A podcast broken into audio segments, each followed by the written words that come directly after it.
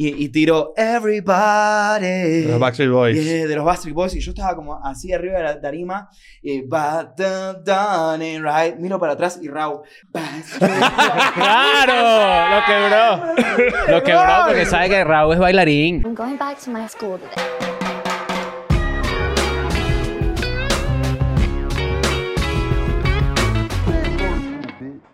Bienvenidos a un nuevo episodio de EDN and Friends. Hoy estamos con uno de los responsables de la última vez que me emborraché.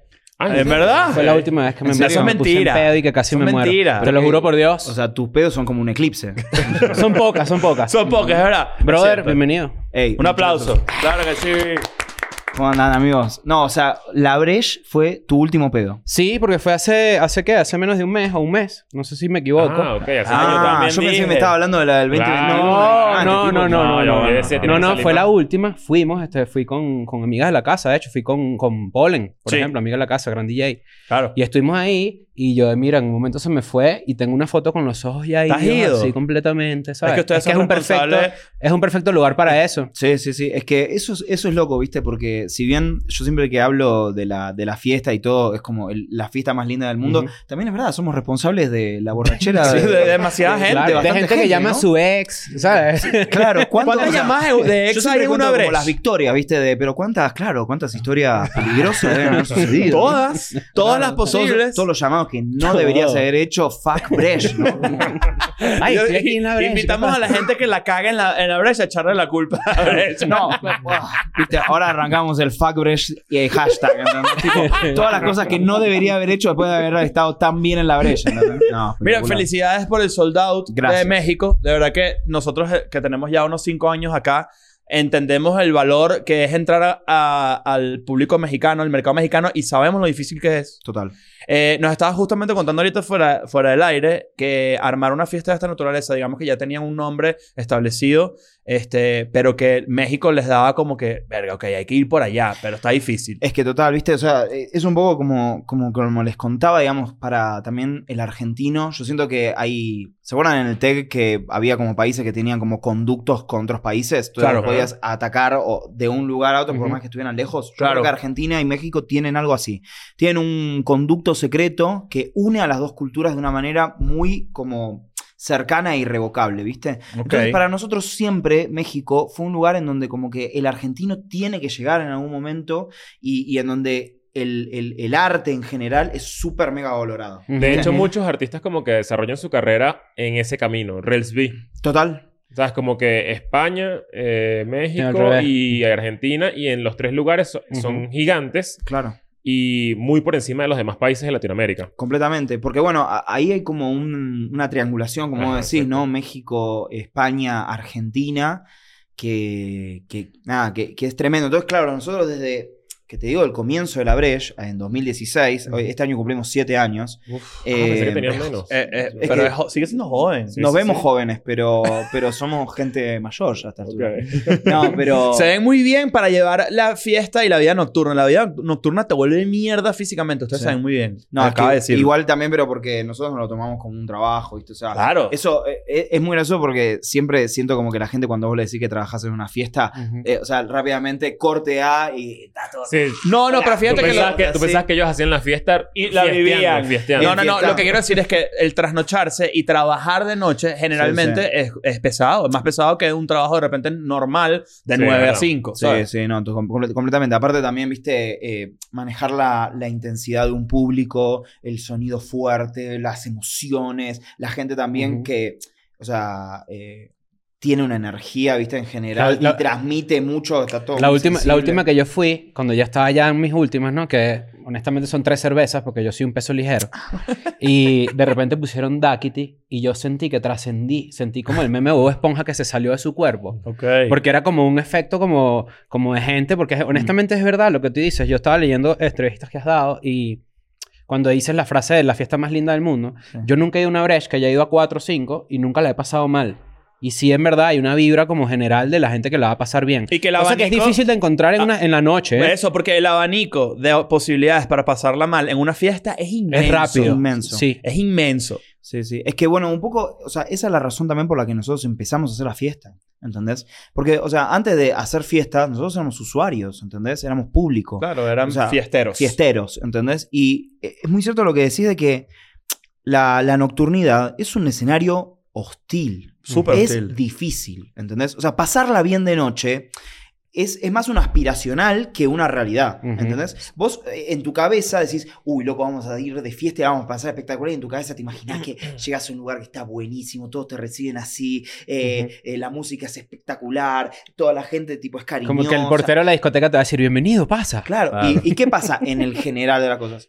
Todo lo contrario. Es, llegás y hay un tipo con cara de orto que te recibe, vos sí, vos no, tu amiga tipo se queda afuera porque no estaba vestido como para entrar. ¿Qué es eso? El dress code, hermano, Sí, 2023, raro. Sí, hermano. sí, a estas alturas ¿Entendés? no. A estas alturas no, ¿entendés? No, nunca, en verdad, pero menos ahora. Está bien, qué sé yo, ¿viste? Después entras y es tipo. No sé, la música es una, es una verga y, y nadie está prestando atención a nada, todo es individualista, todos están pensando en sí mismos, mirándose, midiéndose con los otros. No, y a esto, a esto lo voy a sumar además que la fiesta en particular tiene todo un, un contexto donde tus sentidos están diseñados, o sea, todo está diseñado para que tus sentidos estén en su mínima capacidad. ¿A qué me refiero? Luces, este, estás bajo de, de- de identificar bien, No, por eso cuando prendes las luces te metes sorpresas. Y Ajá. eso, que, y eso del individualismo también como que suena interesante porque mucha gente va de fiesta porque tiene algo negativo en su- detrás de eso. O sea, como que yo necesito irme de fiesta porque hoy tuve un mal día. Para superar yo algo, necesito una- una- irme de fiesta porque Es- terminé con una novia. Sí, ¿Sabes? Como sí, que sí, pasa sí. mucho que ah, está la contraparte. Y a eso súmale alcohol, por supuesto, sustancias, que es No, inevitable bueno, su- también. cuando dices la, la nocturnidad peligrosa, yo recuerdo la primera vez que yo rumbié y me ofrecieron drogas, yo dije, más nunca salgo con mi mamá. No, vale. ¿Y pero te dio una tajada de la plata. Sí, claro, exacto, que la Claro, vendíamos, claro. ¿no? Es que ella lo vendió, ¿no? Exacto, no, pero entonces, entonces, digamos, en ese sentido, viste, como, como todos ustedes, digamos, nosotros también, éramos usuarios de todo eso. A mí yo estoy harto de que me dijeran que no podía entrar a un, a un boliche, ¿entendés? Como que- Sí, sí, sí. Eh, vo- voy así, todo vestido, y es como que, no, tengo que venir con zapatos y con. Pero, déjate joder, hermano. Entonces dijimos, bueno, listo, ya, hagamos nuestra fiesta. Ese es básicamente el motivante de cómo existe la Breche, cómo se Sí. materializa. Es decir, Sí, sí. decir, vamos a hacer una fiesta para la gente Nosotros, digamos, joven. ya, claro, nosotros ya veníamos haciendo cosas con el Juan, que es uno de los, de, los DJ fundadores también, con él, desde que teníamos 18 años, que hacíamos eventos, fiestas, movidas, qué sé yo, todas súper ilegales, viste, para menores de edad. Claro. menores de edad nosotros, Ujú. ¿entendés? Y, y de repente, eh, nada. Importante eso- aclaratoria ahí. sí, sí, sí. No, obvio, era como, éramos entre nosotros, qué sé yo. Eh, y, y nada, claro, en este momento, y en ese momento fue como, bueno, vamos a la fiesta, pum, hicimos la breche. Y, y- y es loco porque siempre lo digo, no, no, no creamos la breche, sino que la descubrimos, ¿viste? Es como Ok. que la, la- la Ujú. tipa tenía vida propia, ¿entendés? ¿Cómo era el primer, cómo fue el primer lugar? La primera Breche, ¿en qué lugar fue? ¿Cómo fue? Usted- ¿Lo rec- ustedes fueron a Buenos Aires, ¿vieron Niceto? Sí, claro. Atrás de Niceto hay otro venue que se llama Beatflow, Mm. que era eh, que abrió ahí también hace un par de años y era en, eso, en esa época aún más underground. ¿entendés? Era para Ujú. 400 personas. Que sigue siendo un montón de gente, Que ¿eh? siguen siendo un montón de gente. Y de hecho, la primera fiesta que hicimos, la hicimos sin vender anticipadas, ¿viste? Era todo por puerta. El cagazo O sea, que teníamos, llega- amigo. llegabas ese día Claro. cagado, No, cagado. no, es que, es que fue así. O sea, la historia cuenta de que eh, al principio estábamos ahí y abrimos puertas, no sé, a las 12 de la noche.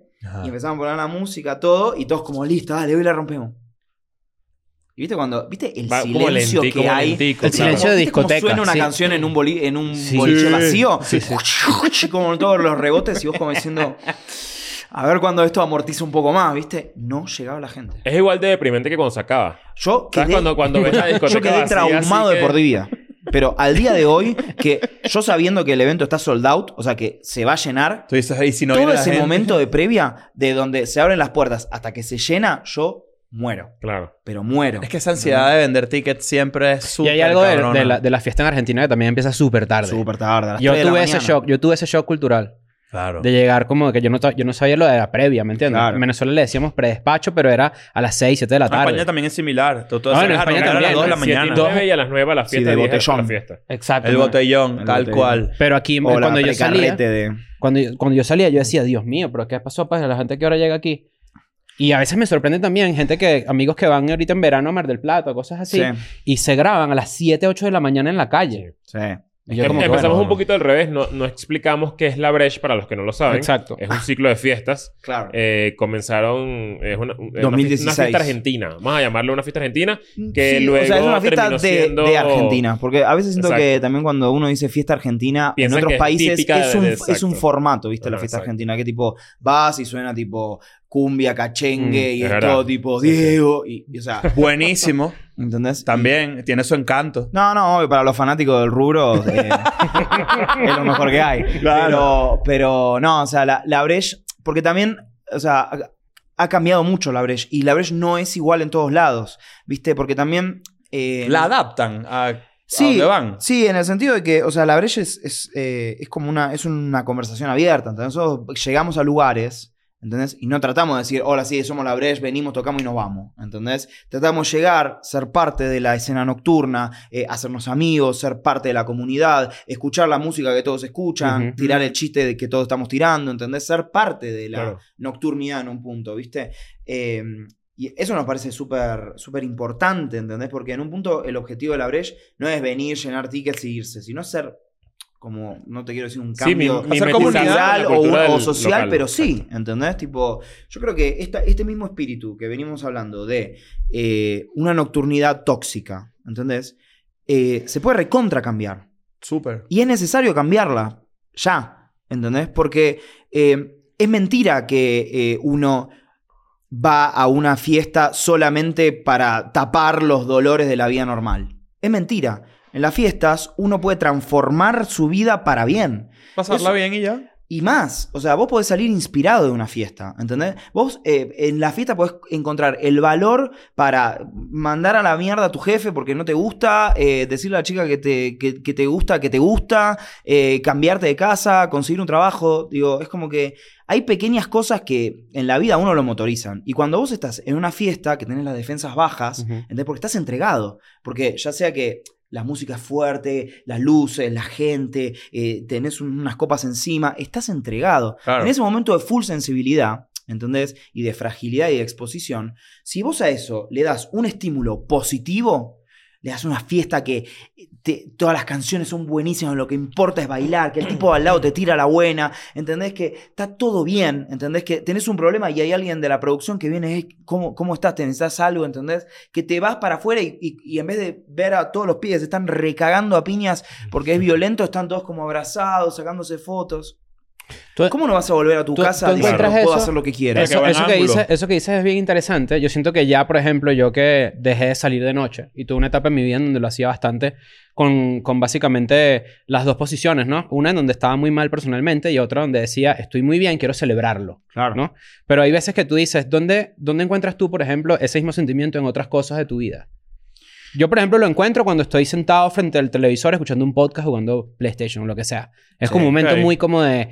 No, no de calma, pero sí ese momento donde la sensibilidad o donde estoy tan tranquilo que puedo pensar en otras cosas, ¿no? Con otro punto Sí, de sí. vista. Es como cuando estás con un amigo, ¿viste? Y, Mm. y- y- y están los dos tirados así, hablando de cualquier cosa. Es como cuando te estás riendo porque viste un meme divertido en el celular. ¿Entendés? Como son... Porque hay un monito con un cigarro. Claro. Claro. Es como que no sé, hay- o, o tenías mucha sed y, y te viste una gaseosa. Oh, estoy- Son Mm. Claro. pequeñas cosas, ¿viste? Pero, Claro. pero que en un punto, o sea, yo creo que también es un momento de la sociedad, ¿viste? Que es difícil porque es un momento eh, muy individualista, estamos Muy todos polarizado. acá, estamos todos muy como concentrados en eso y creo que incluso después de la pandemia eh, se, se- se acentuó más esa sensación de como estoy solo ante el mundo, ¿viste? Entonces todas las situaciones que sean estar con gente, para mí van en el triple hoy en día, ¿viste? Mm. Es como que yo siento que después de la pandemia, donde estuvimos encerrados en pijama durante nosotros en Argentina un montón de tiempo, Sí, ¿entendés? Y en otros lugares del mundo también, dos años de no podías salir, no había conciertos, no había nada. Hoy en día salís y estar mano a mano con la gente, saltando, escuchando un sistema de sonido fuerte, boludo, eh, ¿Cómo, vale- cómo fue esa pausa de pandemia de la Breche? O sea, que, ¿cómo Fue loca. hicieron? Y ¿Cómo- Fue loca porque, imagínate, ¿no? Nosotros hacemos un evento que, o sea, de un día para el otro pasa a ser la cosa más linda del mundo a, tipo, un problema epidemiológico. ¿entendés? Claro. Entonces, nosotros en ese momento teníamos, no sé, 30 fechas sold out que ya teníamos para todo el año. Teníamos todo recontra mega organizado por primera vez, ¿viste? Teníamos todo el año Pa- buqueado. para ese momento, ¿cuántas Al año hacían? Juan. En 2019, ponele, hacíamos 8 Cien. por, 8, 8 horas por mes, ¿no? 8 por mes. 8 por mes. Si hacen, Hoy hacemos ocho si por fin de hacían- semana. Si hacían 8 al mes, 100 al año o menos. no les cambia, 100 al no les cambia el, el sentido de fiestear a ¿Sabes? ustedes. O sea, cuando, cuando te, como que no. No sé. Bueno, no, es que ustedes trabajan en la fiesta. Bueno, lo mismo Pero ¿cómo haces, ¿cómo haces para fiestear fuera de la brecha? Ajá. Eh, uh, es difícil. Ajá, exacto. Yo- como que me no. imagino que bajó un poco la. Sí, pero porque imagínate que, o sea, ponele, en mi caso, ya los fines de semana, por ejemplo, no salgo porque estoy de gira, Ok. estoy tocando, ¿entendés? Mm. Me, me vas a ver muy contento un martes, ¿entendés? Ok. Pero, no, igual es verdad Bueno, también que... es lo que decías al principio, es, es trabajo. Entonces, cuando sales a fiestar por fiestear es otra Sí. cosa. Sí, pero lo preguntaba porque yo me imagino que puede existir la posibilidad de que tienen ocho fiestas al mes y de las ocho tú tienes que encontrar di- un día de la semana donde tú estás alejado de la brecha Claro. para, para disfrutar tú, tú, tú pues, Ajá. que celebrar No, algo tuyo. Sí, no, completamente. Bueno, eso ya va, corre por cuenta de cada uno, digo, tener una vida personal y privada en donde disfrutas de pequeñas cosas, digo, desde juntarte a comer con tus amigos un martes hasta salir de copa, lo que sea, ¿viste? Tener Claro. una novia, no sé, o varias. Eh, Sí. y... No, no, no, Eh, puedes, no puedes ir más a la brecha.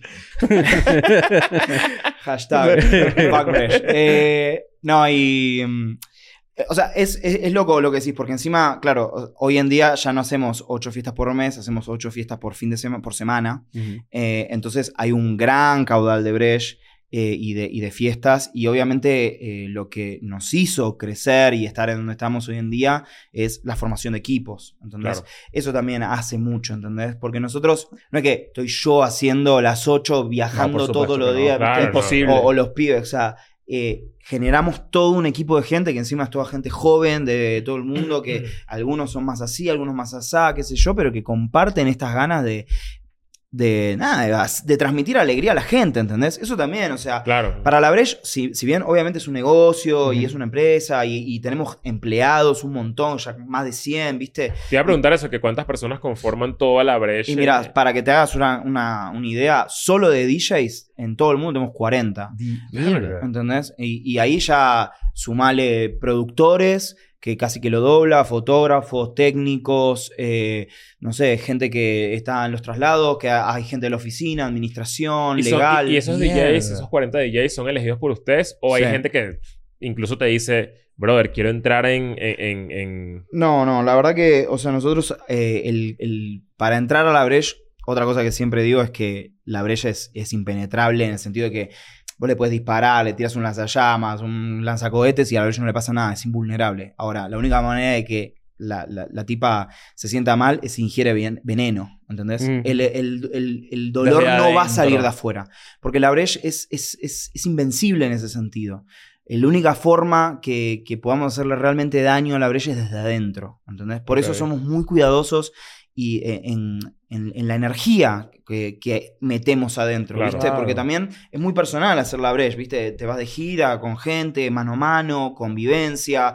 eh, también esto que, que decimos, trabajar en la noche hace que eh, lo- los egos, la- las situaciones que, y- y la falta de comunicación, la- digo, todo es, es un terreno hostil Claro. en donde si no tenés esa confianza y ese cariño y esa tipo, amigo, vamos para allá Sí, juntos eh, a ganar. Es demasiado O sea, fácil o sea, yo que, no- o sea, que el equipo no... Si el equipo no está con... Se desvirtúa. Claro, bien ¿viste? duro, pues, o sea, es muy sencillo de que se vuelva mierda todo. O sea, mi sueño de bailar ahí en las letras de Brecht ya no se puede porque, o sea, si no contratan gente de afuera, no, No, puedo pero estar yo no, montado haciendo No, así. pero te No, al revés, o sea, porque Pero ya nos conocemos, pues ya me puedes invitar. ahora, ahora tenés mucha más chance. Claro, obvio.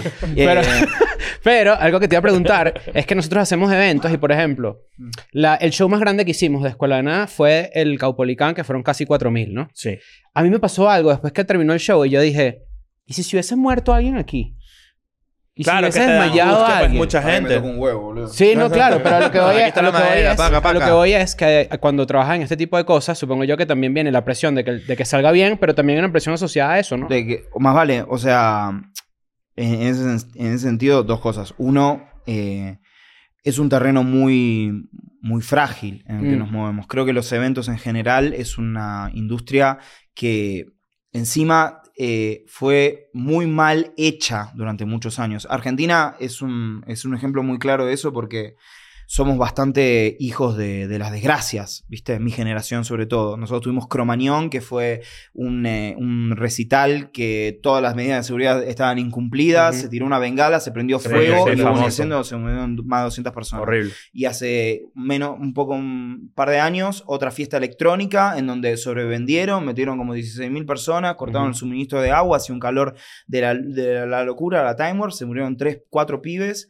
y, y se canceló la, la escena nocturna electrónica en esos años. Entonces, hay algo mucho de que eh, la noche eh, está acostumbrada a ser mal producida, con producciones fantasma, que después hay un problema, nadie, nadie hacía el evento, ¿entendés? Que por hacerte comprar eh, una botellita de agua te ¿entendés? cosas así que en un punto van en contra del público, ¿viste? Y es esto mismo que veníamos hablando de hacer algo que sea hostil, ¿entendés?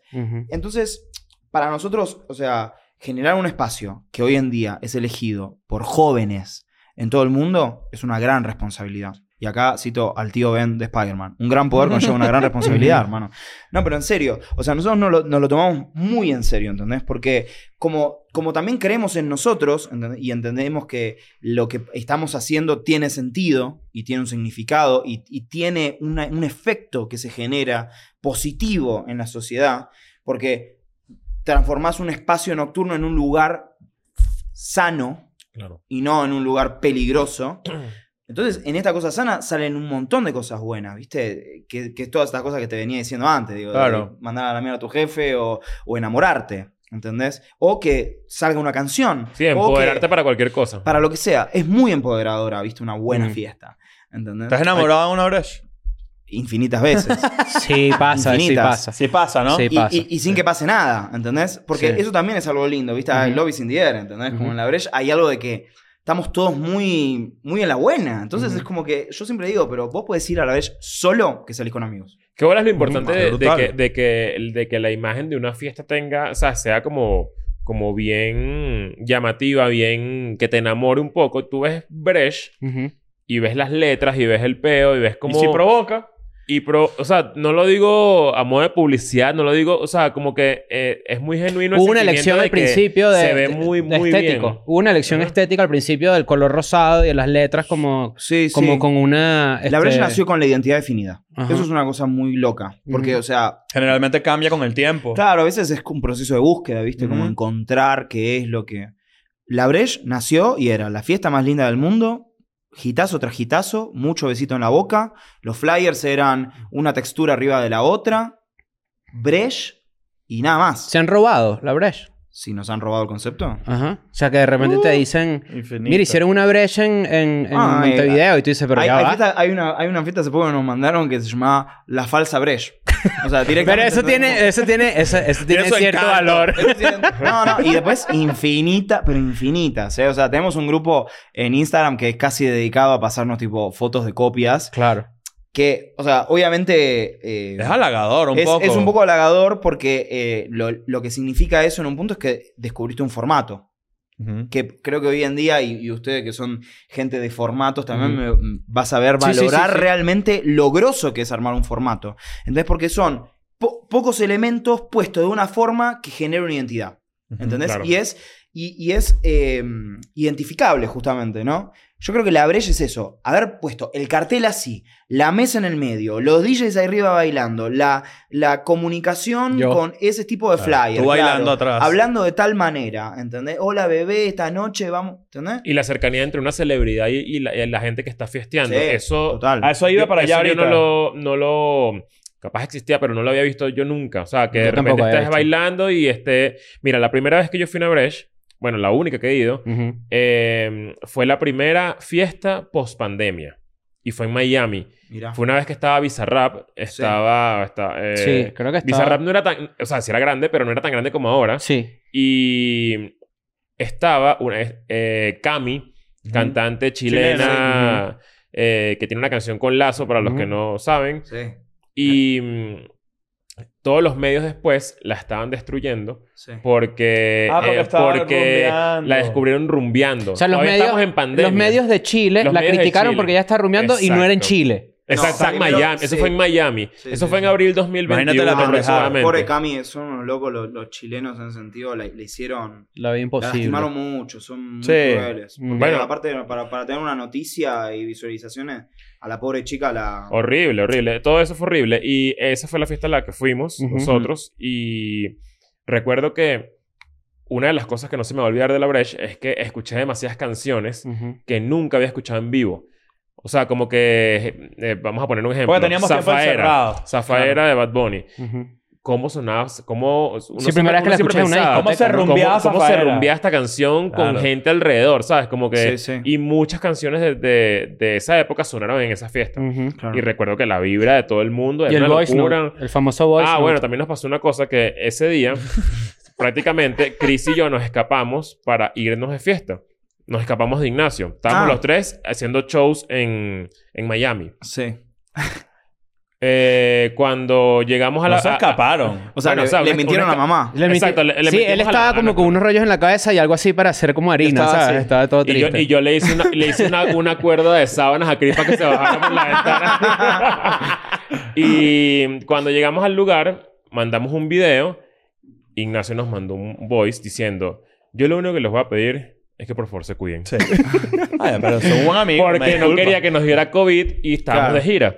Eh, fun fact, nos dio COVID. Ah, a todos. A mí no. Ah, no, a ti no. A mí no. Qué coño, qué becerro, ¿verdad? Qué rechera. no, que bueno, era un momento muy particular ese, aparte porque eh, todo el planeta Tierra Ah. seguía en COVID, salvo Miami.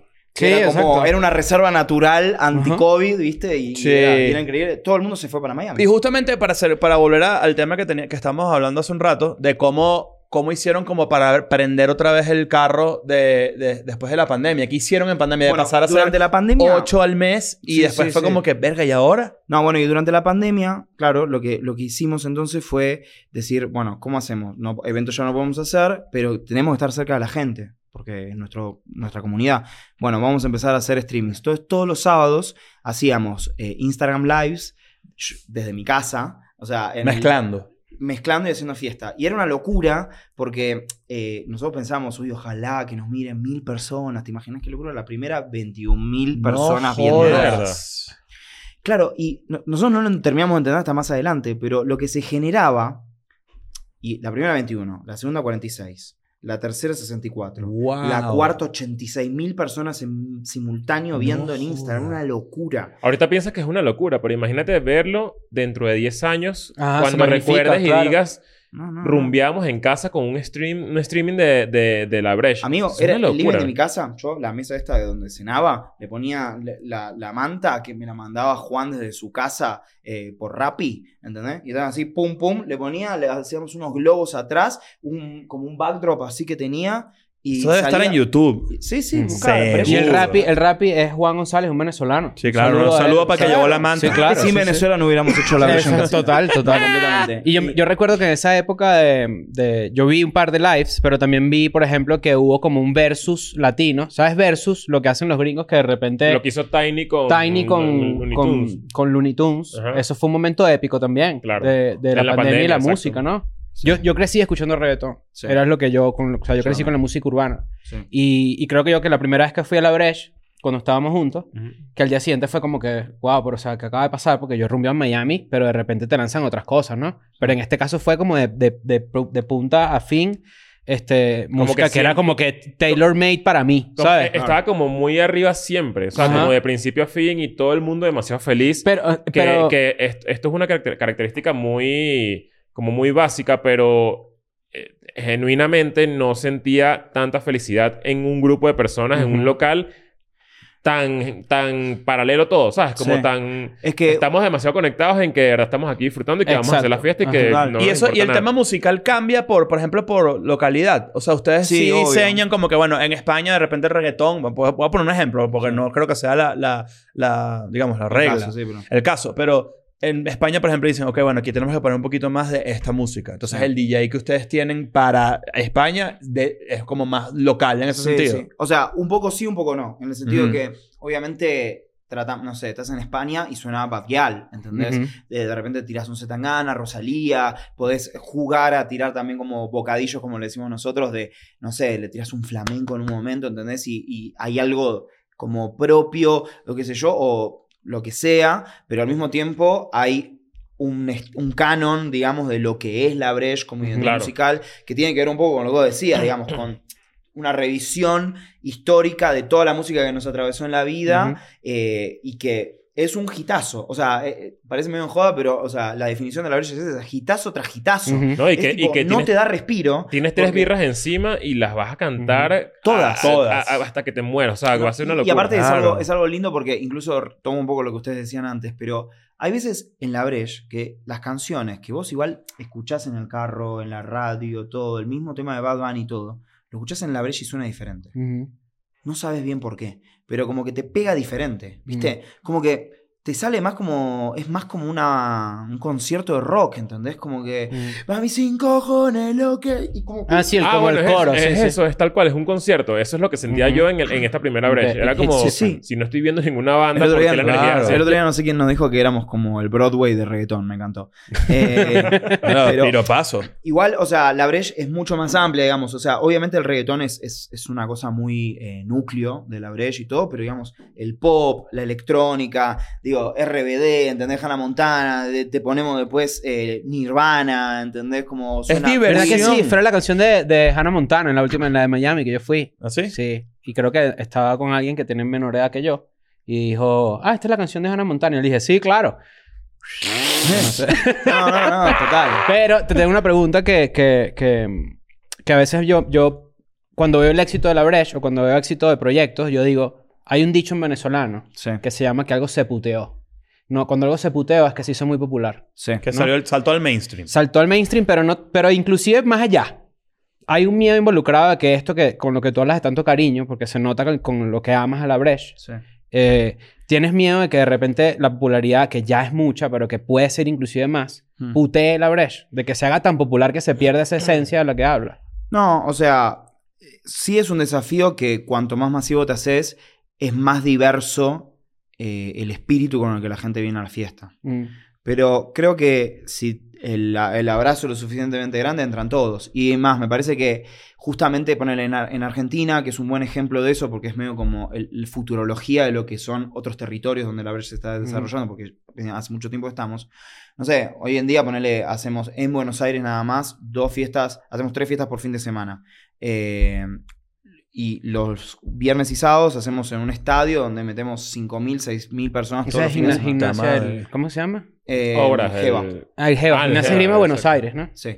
Eh, en Jeva ahora mismo ponele, estamos metiendo entre 5.000 personas Bien. viernes, 5.000 eh, sábado. Y, y otra, y cuando, Y- cuando tú llegas allá a esos niveles de, de- de público, y, y también me gustaría pensarlo, porque nosotros también a veces pensamos mucho en ese formato y como que cómo funciona y todo el peo.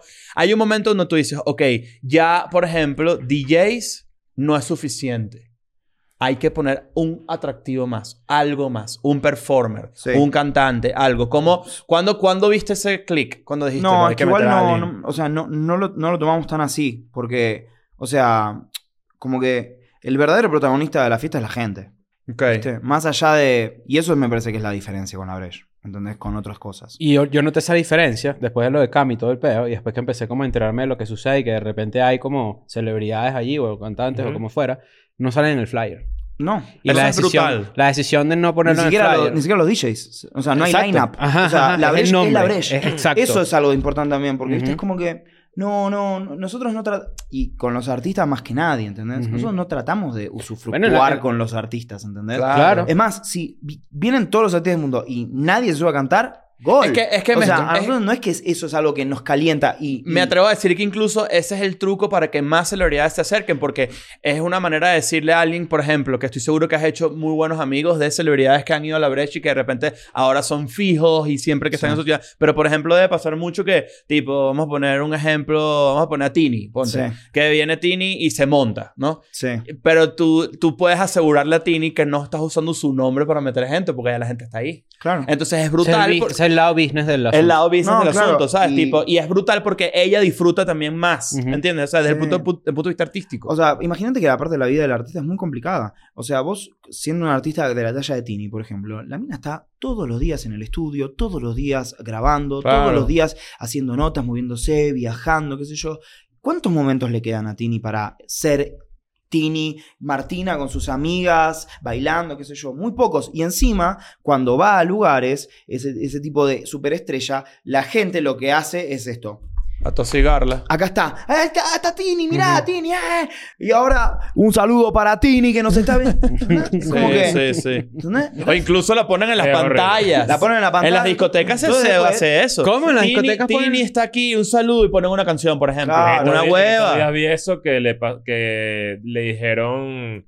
eh, aquí está con nosotros Nicki Minaj y era Cardi B. Sí. Coño, qué vergüenza. What? Te querés matar. Pero eso A mí es me pasó- racista, ¿eh? A mí me pasó eso, a mí me pasó eso con a mí me pasó eso con Danny Ocean. ¿Te confundieron con Danny Ocean? Sí, mira.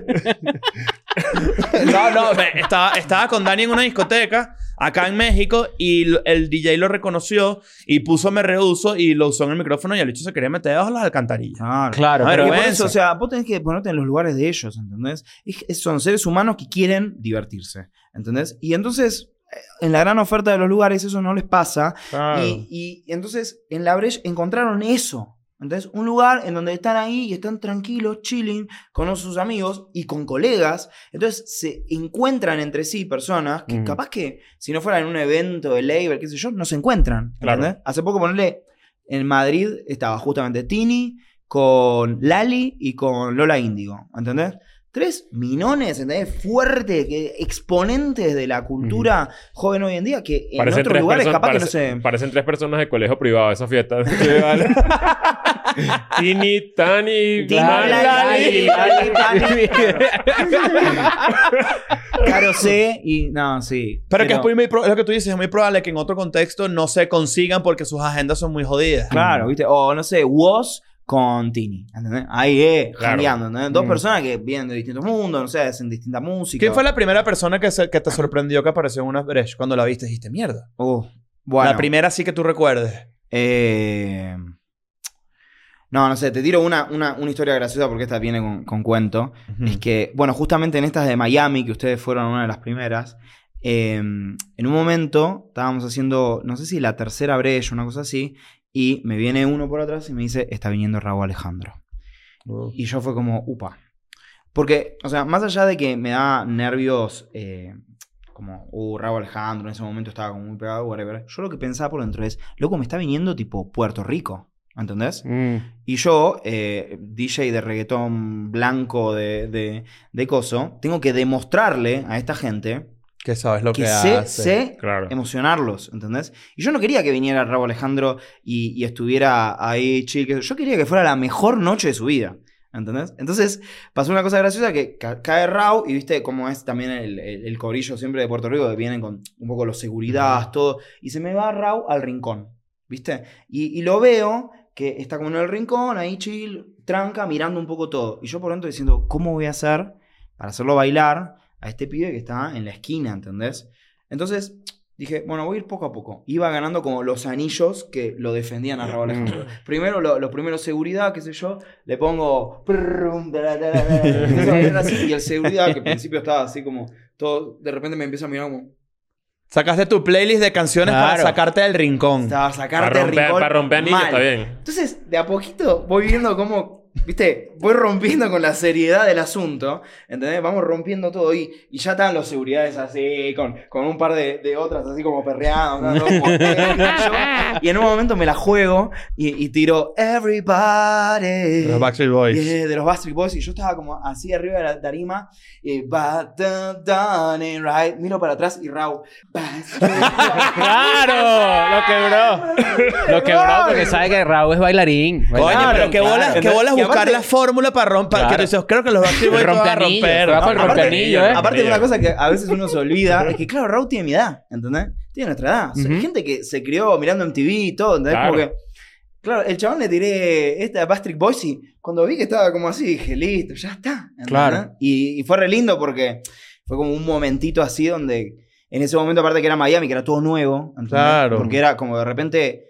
Eh, estos artistas que vos los veías por el celular, de repente los veías en carne y hueso, ¿entendés? Y nada, fue, fue muy lindo. Y lo más lindo en general, digamos, de la brecha es esto de que eh, ese, ese espíritu, esta onda, esta cosa de que el que viene muy arriba lo bajás, el que viene muy abajo lo subís, estamos todos en la misma, se replica en todos lados.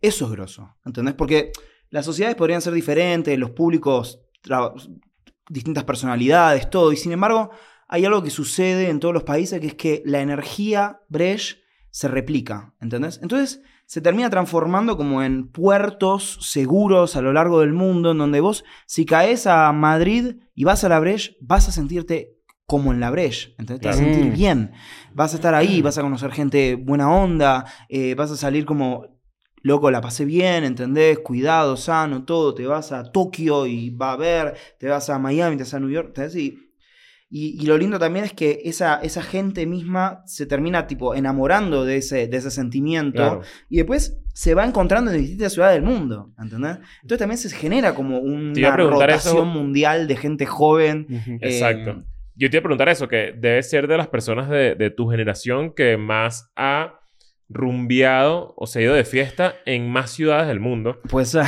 Puede ser, Puede ¿cuál ser. es la ciudad, la mejor ciudad para irse de fiesta que no sea Buenos, Aires? Ah. Ah.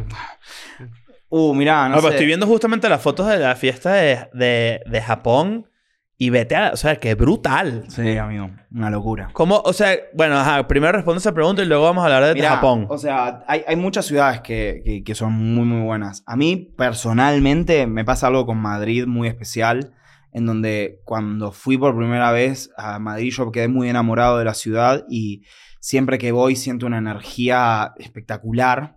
Barcelona también, igual es zarpado. Me pasa algo muy fuerte en New York también, que hay una comunidad muy, muy de la Breche, muy fiel, ¿viste? Entonces vos vas y es en un lugar más chico, entonces energía es como muy rotunda, así. Pero la verdad que, como te digo, o sea, a todos los lugares donde vas, te vas a Uruguay, te vas a Perú, te vas a Ecuador, te vas a, todos lados, Japón, eh, la energía es la misma.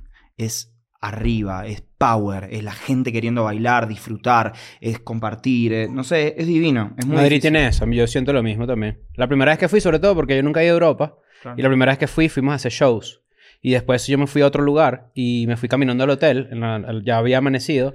Y fue como un momento de... Mierda, ¿qué hago yo aquí en Madrid? O sea, Mm. acabo Te de... dejó- Mi te trabajo, dejaste llevar por la mi noche. trabajo me llegó aquí, ¿sabes? Salí de noche, no sé qué. Y también agarré ese sentimiento como de... Hay, hay momentos que, que se te marcan, pues. Que eso funciona así, Sí, de ¿no? que estás hiperconsciente de lo que está... A dónde te está llevando tu trabajo. Exacto. Me imagino que lo yo sentiste... estado así, tal cual. O sea, Sí, con sí, un claro. vaso así en una fiesta que sí... ¿Qué hago yo en Barcelona? Ujú. O bueno, nosotros... Porque pues, gracias a que hablo en un podcast, o sea, como que con el, con el ron así el- parado al lado de la, de la barra. Todos hemos tenido ese momento. A mí me pasó en Milán. Yo estaba en Milán así viendo el Duomo y dije, qué Mm. verga. Cuando O sea, desfilabas, ¿no? Sí, claro, ¿no? Sí, bueno, claro. con Entonces Valentino. tan ganas escribió la canción sobre ti. Sí, claro, pues no lo dudes. Nosotros a modo interno siempre en la Breche decimos eh, qué linda la vida que nos creamos, ¿no? Claro. Eh, en ese sentido, porque también es lindo eso y creo que hablo por como todos los en- en- tipo entrepreneurs, como se dice. Sí, sí, tal cual. Emprendedores del mundo, que es que cuando tenés esos mini momentos, porque a veces también ser emprendedor es estar todo el día así, tipo, mirando tipo lo que tenés que hacer, pero cuando levantás un poco la mirada y, mira, y ves el contexto, de dónde venís, dónde está todo el mundo, y qué sé yo, sí, fa, loco. Y que nadie te regaló nada, ¿no? No, nada. O Y, y también debe haber algo que no sé si... No sé, bueno, yo tengo otra pregunta que creo que es un poco más interesante. ¿Tú tenías A mí, una? es- a mí eso me vuelve mierda. Que, que, que ustedes pueden ver en retrospectiva todo lo que hicieron y que nadie les dio nada.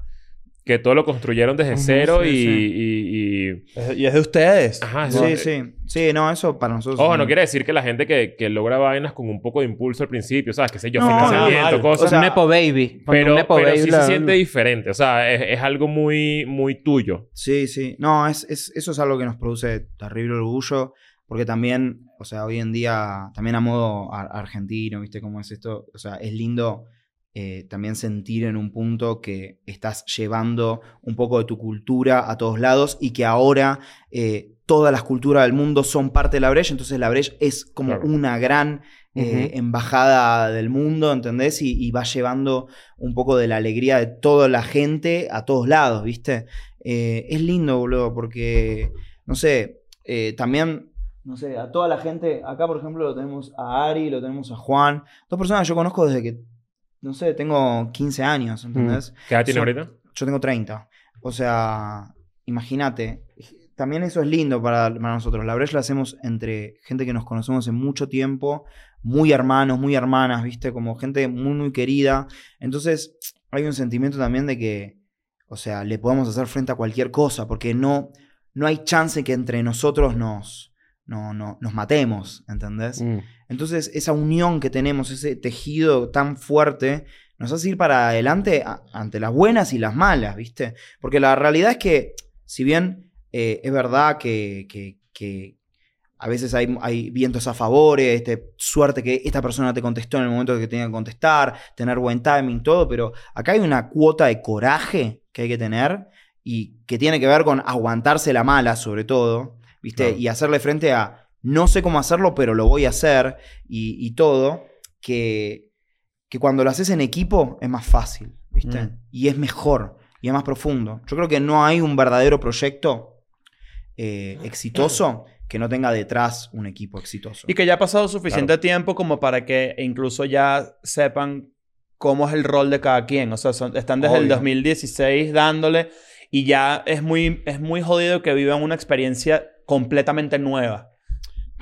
En el, en el sentido, digo, de, no ya es muy, muy pocas las cosas que les pueden sorprender. No necesariamente no. vivir cosas nuevas. No, en eso no estoy de acuerdo, pero porque, o sea, es todo, o sea, todo es sorprendente. O sea, no, no, para- no, no. Una cosa es sorprendente de ah, eh, lo- un poco lo que hablábamos, de estar súper consciente y súper sensible ante Sí, lo que sí. estás viviendo y lo que estás creando. Pero lo que me quiero decir es que como equipo hay muy pocas cosas que se te pueden poner en el camino, por ejemplo, de resolver un problema, de tener una crisis, de no Sí, sé qué, que ya no sepan cómo entrompar, ¿entiendes? No, no, o sea, no, no sé si es que sepamos cómo hacerlo, sino que queramos hacerlo. ¿Me Mm. entendés? Porque la realidad es que también cuanto más creces, los problemas también crecen con vos, ¿viste? Entonces, no sé, o sea, ya quizás no es cómo hacemos para vender 300 tickets, sino es cómo hacemos para tener una empresa que sea, que funcione bien, ¿entendés? Que todos los empleados, ¿viste? Hay nuevos desafíos que, no sé, yo y todos somos autodidactas en esto, no es que estudiamos cinco años de escuela de comercio y tenemos- Fiestología. ¿Entendés? Fiestología, Fiestología, Claro, uno, fiestología. ¿Entendés? Claro. Entonces es como. Vas a. apre- Este, este- la cultura es eso, es como es un campo de batalla. Y, y aparte, nadie te enseña cómo hacer una ¿Sabes fiesta. que hay partes del, del arte como que, por ejemplo, los comediantes, como son muy cínicos, Sí, pueden ver a alguien en tarima y pueden juzgar su arte y decir, yo lo puedo hacer mejor. sí. O este no está tan cool. Con los músicos, cuando hemos conversado con músicos, de repente hay una solidaridad un poco más... Un poco más. Son un poco más solidarios entre sí. Pero te iba a preguntar, si tú vas a una fiesta Sí, de la que tú no tienes nada que ver sí. y puedes señalar y decir, uy, esta fiesta es una mierda. Sí, todo el tiempo. Eh, todo el tiempo. Pero yo- yo- siempre decimos medio en joda, pero como que, ¿viste en Matrix cuando el tipo empieza a ver en código? Mm. Claro. ¿Entendés? Como que hay un momento donde a mí me pasa, ya me cagué la vida, ¿entendés? Porque ahora voy a los shows y en vez de ver lo que pasa, veo la puesta de luces, ¿entendés? Mm. Eh, como que veo rápidamente, tipo, dónde están los accesos, cuántas barras hay, ¿entendés? Tipo, Sí, ya estás cómo es el flow de la gente. Claro, y, y ni que hablar, digamos, a nivel musical, me enfermo la cabeza. Pero me hace daño. Entonces, me voy de los lugares. No lo, no lo puedo Mm. soportar. O sea, hay momentos donde cuando eh, la música suena horrible. o- yo encima soy muy hater de ponerle. De, de- de la cultura de, de boliches y de clubes así latinos que es tipo todo el tiempo remix, tipo chi, chi, eh, viste, tú- todas las canciones así remixadas en subido el BPM, todo es como, ay Dios, por favor, qué insoportable. Nosotros ponemos las canciones originales. ¿Entendés? Eso me parece ridículo, pero es algo como novedoso de la brecha, ¿entendés? Y distintivo. En vez de estar poniendo todas las canciones remixadas, nosotros ponemos las originales. La que hizo Tiny suena en el club, ¿entendés? Aquí hay un restaurante que hace poco pensé justamente eso. Te pone toda la música remixeada. Entonces, todas las canciones que pueden haber pegado en los últimos 15 años, Ujú. te las ponen con un beat como Sí. de...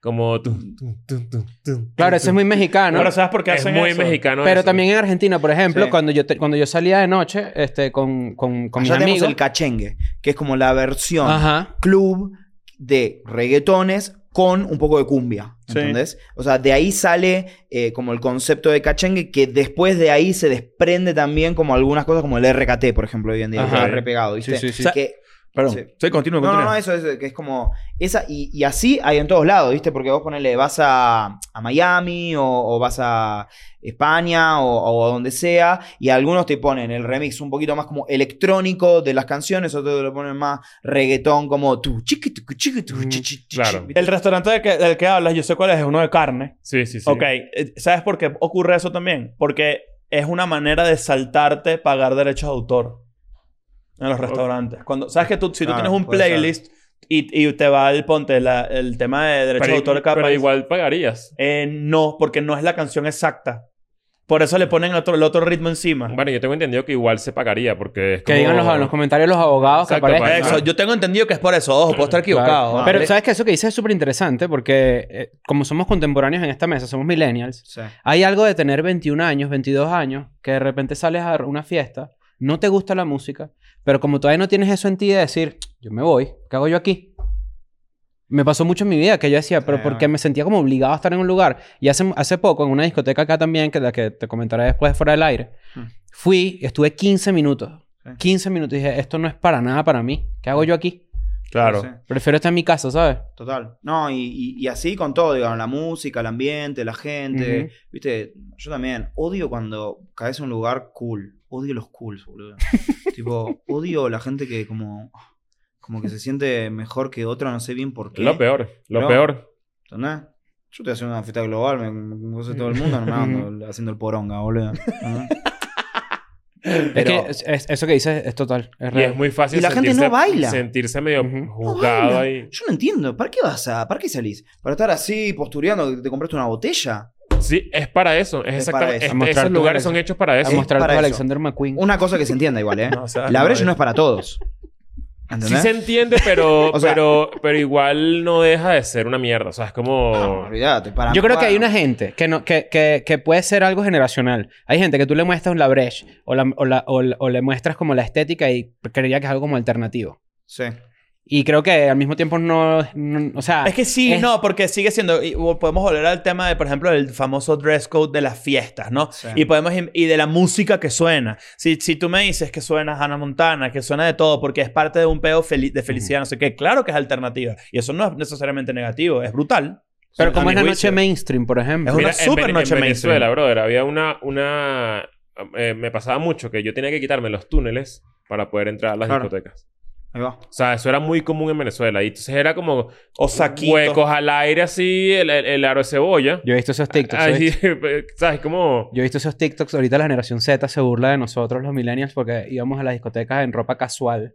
Eso, como- Es que eso es lo más Como vergonzoso. una de las camisa de vestir y como un blazer. Eso sí es momentos que, que, que te dan humildad, ¿viste? Que tú ahí con- tú comprándote que si una camisita ahí de, de botones para allá, que no eres Sí. tú, ¿sabes? Que Que no además eres que- tú, eh, tienes eh, 20 no. años, estás en segundo Sí, semestre. aparte vos estás escuchando System of Down en tu casa. Sí. estás ahí todo señorito, pero pará, ¿qué te pasa? En uno como un blazercito ahí. Y que estás en rebelde o tú No, también al claro, colegio. total. De verdad amigo. que momento tan vergonzoso Sí, en, la, sí. en la historia de las fiestas eh, a nivel latinoamericano. Y de hecho en Venezuela todavía, una vez nos echaron unos cuentos de que todavía te quite... Te... A mí no me dejaron A entrar. ti te a una- rebotaron. Sí, sí. A mí no me dejaron entrar a una discoteca. No, a mí en Miami también, lugares que no, no me dejan entrar, ¿entendés? Como... Y Bueno, yo eso dije, capaz no es solo Venezuela, eso pasa en todos lados, No, pero igual... Bueno, es que por eso también hay una cosa como loca que me parece que también es. Bueno, viste, la Breche también tiene este como set de, de- de valores, si querés, que es esto, viste, como no me importa cómo venís vestido, no me importa tu sexualidad, si sos alta, baja, todo, viste, amigo, vení, eh, la fiesta es para vos, pero que ese, ese tipo de conceptos que quizás para nuestra generación, las generaciones más nuevas, es como algo muy normal, Ujú. ¿entendés? Hay un montón de lugares en donde todavía esa batalla no está tan dada. ¿viste? Creo que eh, en, en- en muchos lugares del Caribe y, Claro. y- y las sociedades son enteramente machistas todavía, olvídate. Y en la noche, más. Claro. ¿Entendés? Sos mujer, entras gratis si estás buena. Eh, el tipo paga y es más, tiene que verse caro porque acá hay que mantener el nivel, ¿entendés? Porque no vayan a hacer cosas que piensen que este es un lugar para pobres, ¿entendés? ¿Qué? ¿Entendés? Tal Yo- cual, Yo tengo una anécdota con eso acá en México específicamente para que el, machi- o sea, el nivel de machismo eh, en Latinoamérica es ridículo, pero en México se manifiesta de una forma que uno no, no esperaría. En Argentina y en Venezuela es similar, en que si van unas ch- chicas solas a una discoteca, entran. Sí. ¿no? Acá yo tengo unas amigas que fueron a rumbear, eran cuatro amigas, y le dijeron que no podían pasar. Y por si somos cuatro chicas solas, no, pero ¿quién va a pagar? No jodas. Está bien igual, O yo sea- banco. O sea, Absurdo. Y era como, y fue como cuando yo me contaron ese cuento, fue como, ah, ok, o sea, también se manifiesta el machismo de esta manera, ¿no? Eso, Como, eso- eso es una locura. Eh, como tan al re- o sea, como que es tan nuevas formas de ser, de ser. como al revés, que las chicas no quieran pagar. ¿Sí? O sea, no era porque era como que aquí no hay ningún hombre que se haga cargo, ¿me entiendes? Mm. Exacto. como- O sea, ima- imagínate que esto- yo también estoy igual de confundido. Es como que, pero ¿cuál es el...? O sea, de- nunca había escuchado semejante Claro, bueno, la, locura. la lógica es que ellas no, no van Sí, a lo lógico es que Ah, ellos pero no que no van a consumir. Son, son ustedes exacto. cuatro, pero ajá, que- ¿y la persona que tiene plata? ¿Sabes? Ajá, Es eso. exactamente. Claro. Qué bolas. No, Y es no. como, wow. Bueno, por eso te digo que hay, hay como cosas que a, a mí y a nosotros a veces nos parecen como ridículas, pero claro, que son como revolucionarias, ¿entendés? Que las chicas paguen entradas, ¿entendés? Que en la Breche la gente paga tu entrada y entrada, no importa si sos chica, chico, lo que sea, tipo, querés entrar, pagás, ¿entendés? Claro. es tipo igual para todo el mundo, ¿entendés? Y eso hay lugares donde dicen, loco, ¿qué están haciendo? ¿entendés? O, o ponerle, tuvimos un montón de, de- de situaciones así muy de- de discusión, porque imagínate, también nosotros somos todos pibes, más o menos pibes, pibas de menos de 30 años y tenés que ir a hablar con el, el, el manager de- del club, que es un tipo de Que 50 nunca iba a que- entender, ¿no? que, claro. qué sé yo, que nos mire y dice, "¿Y estos pendejos quiénes son? ¿Entendés? ¿Qué van a hacer? Y te, y te Nos ha pasado. y- o toda la vida. Y, y, no sé, por ejemplo, te quieren poner a las chicas con las bengalas, así, semidesnudas, a venderte la botella. No, gracias, Rey. O sea, de eso no se trata mi fiesta, ¿entendés? Como que lo nuestro tiene que ver Mm. con, con otro tipo de, de display, ¿entendés? La sensualidad pasa por otro lado, no desde una objetivización así de los cuerpos, qué sé yo, ¿entendés? Y eso siento que en nuestra sociedad, en Latinoamérica y todo, es como algo muy establecido, pero porque, nuevamente, son los formatos, ¿entendés? Acá hay que entender que no es un problema tanto de ideología, es un problema de formatos. ¿Entendés? Cuando la gente. Porque la gente no es estúpida. O sea, estos tipos que tienen 50 años y todo, lo que quieren hacer es plata. ¿Entendés? Entonces, si hoy garpa poner una piba semidesnuda con bengala, la ponemos. Si mañana no garpa, no garpa. Pero eso no quiere decir que ese formato no esté obsoleto. Este- el de este eso, es- por ejemplo, a nivel este es el cultural, a nivel pero que social. Este es el, el convencional. Ajá. Entonces, hoy en día, ¿cómo es un, un boli- un- una fiesta? Es, hay mesas, hay, hay hombres con mujeres, hay- se compran botellas, eh, la música eh, no importa, porque, o sea, no... no sí, es como un ruido de fondo es para que mientras yo para ligo. acompañar, pero lo que importa es tipo... eh, no sé, esa sensación, Ujú. ¿entendés? Eso es como el club latinoamericano normal. Es- es- pero eso Mm. siempre es como Las la... chicas de taco, los tipos vestidos como así de camisita. Eso siempre es como el, el, el, el- la cola de, de todo un concepto o cómo se desvirtúa el espíritu de, de un, de un negocio. Mm. ¿Sabes? La cosa empieza a dar dinero, dinero, dinero, dinero, se hace más grande, más gente, más audiencia. Te empieza a importar no sé un qué, carajo Y empiezan a llegar el- los gordos con camisa de 65 años de que dicen, no entiendo esto, pero voy a meterle plata para que... Bueno. ¿Sabes? Para, bueno, ponele, como una cosa, una cosa que, que eso es loco de la Breche, por ejemplo, es que todo el mundo nos quiere comprar un lugar en el escenario de la Breche. Y el escenario de la Breche no se compra. Claro. ¿Entendés? O sea, quieren una mesa al lado No me del importa DJ. si vos sos un gordo de 60 que sos multimillonario y me querés poner toda la, la- la plata para entrar al, al escenario de la Breche porque es lo, lo más, Lo más cool. lo más cool. El escenario de la Pero Breche es no que la compra. foto, la foto de estar en la breche, pero que las letras salen al revés, Mm. se ve más cool. Vos sabrás, ¿no? Eh, Hay alguien que, que haya querido como, ¿sabes qué? Te quiero comprar la Breche. Se, se les han acercado así Sí, como, como hay- ofertas locas. Sí, sí, obvio. Y, y no, es que, no es que estemos como, no, la brecha es nuestro. O sea, como que no, tampoco somos. eh, nosotros queremos crecer, queremos Claro. hacer cosas. O sea, siempre está como ah, sobre la mesa poder trabajar con, con, con grandes empresas, marcas, grupos, lo que sea. Sí, nos- se nos han acercado algunos, pero nunca, la verdad que. eh, porque me parece que también hay mucha gente que como que siente que, que te compra esto y listo, ya está. Y ya, plata por ahí. ¿Entendés? Claro, como... Y no, viste, como que eh, nos pasa mucho con los productores locales, viste. Nosotros siempre que vamos a una ciudad nos asociamos con un productor local Claro. para que esa persona que maneja el ritmo, el lenguaje, la, la sensibilidad, tiene espalda, viste, como para afrontar cualquier tipo de problema que te pueda su- su- suceder en una ciudad.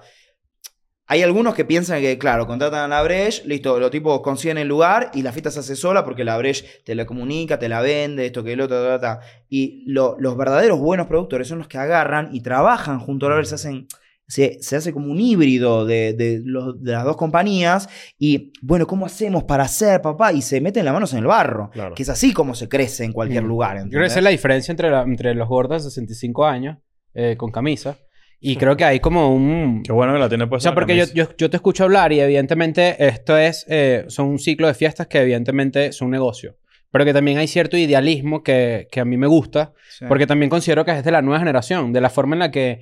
De esas, de esas tragedias de Cromañón o esa... Sí, este, sí. Era básicamente quiero exprimir esta vaca de dinero sin Claro. que me importe su salud literalmente. Llega el punto donde tú dices, oye, yo quiero hacer dinero y quiero que la fiesta crezca y crezca y crezca, pero también me importa que mantenga su espíritu. Porque sin el espíritu la fiesta no va a funcionar. Y que de hecho Y que, así revés- debería- y que así deberían ser todos los- las- todas las cosas que, que suceden, porque bueno, este, perdón, ya me puse comunista. No así, no, así debería ser todo. Sí. Es que es una realidad, o sea, porque lo que tú dices es que las cosas se van degenerando al punto en que nadie le importa. Pero tú tienes que tener, para que las cosas funcionen, tienen que tener espíritu, Por- tienen por que tener es que- Por valores. eso es que el concepto del mainstream es tan criticado porque no es que hacerte grande esté mal, es que cuando te haces grande meten la mano en tu olla mucha Mm. gente de mierda y eso es una ladilla. Bueno, ¿qué eso- pasa con géneros que de repente, que también disfrutamos, que, que si de repente el, el punk, por ejemplo, Exacto, hubo una forma en la que la naturaleza del punk después fue co- co- eh, cooptada por el capital y entonces de repente se hacía dinero con la estética de algo que ya perdió su espíritu. En estos días Mm. está Billy McFarland, se llama, es el del Firefest. Sí. ¿Te acuerdas del, del Sí, festival el- este que fue sí. todo un fiasco, no sé qué? Salió de la Oye, yo cárcel. la pasé buenísimo. salió de la cárcel Claro, porque te llenaste de lucas. y ya está trabajando en un nuevo festival sí. que se llama Pirate, algo así. I'm going back to my school today.